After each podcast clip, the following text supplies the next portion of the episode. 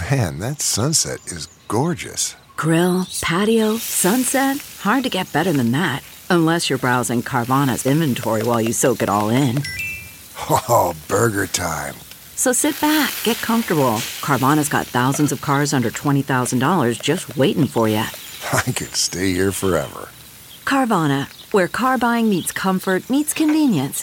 Download the app or visit Carvana.com today.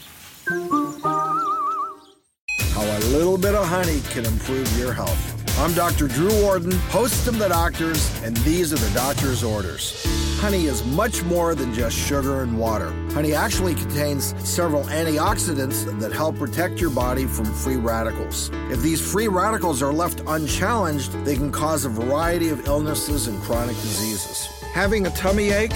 Just a tablespoon or two of honey can counteract indigestion because honey doesn't ferment in the stomach. It actually helps boost your digestive system and makes it easier to process other foods.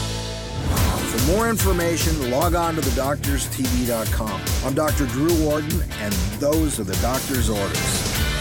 Hey there, it's Michael Kosta from The Daily Show on Comedy Central. Ever wonder what happens behind the scenes or want to catch some extended interviews? Well, now you can. Listen to The Daily Show, Ears Edition podcast for full episodes, extended content, and a whole lot more. The Daily Show, Ears Edition is available wherever you get your podcasts.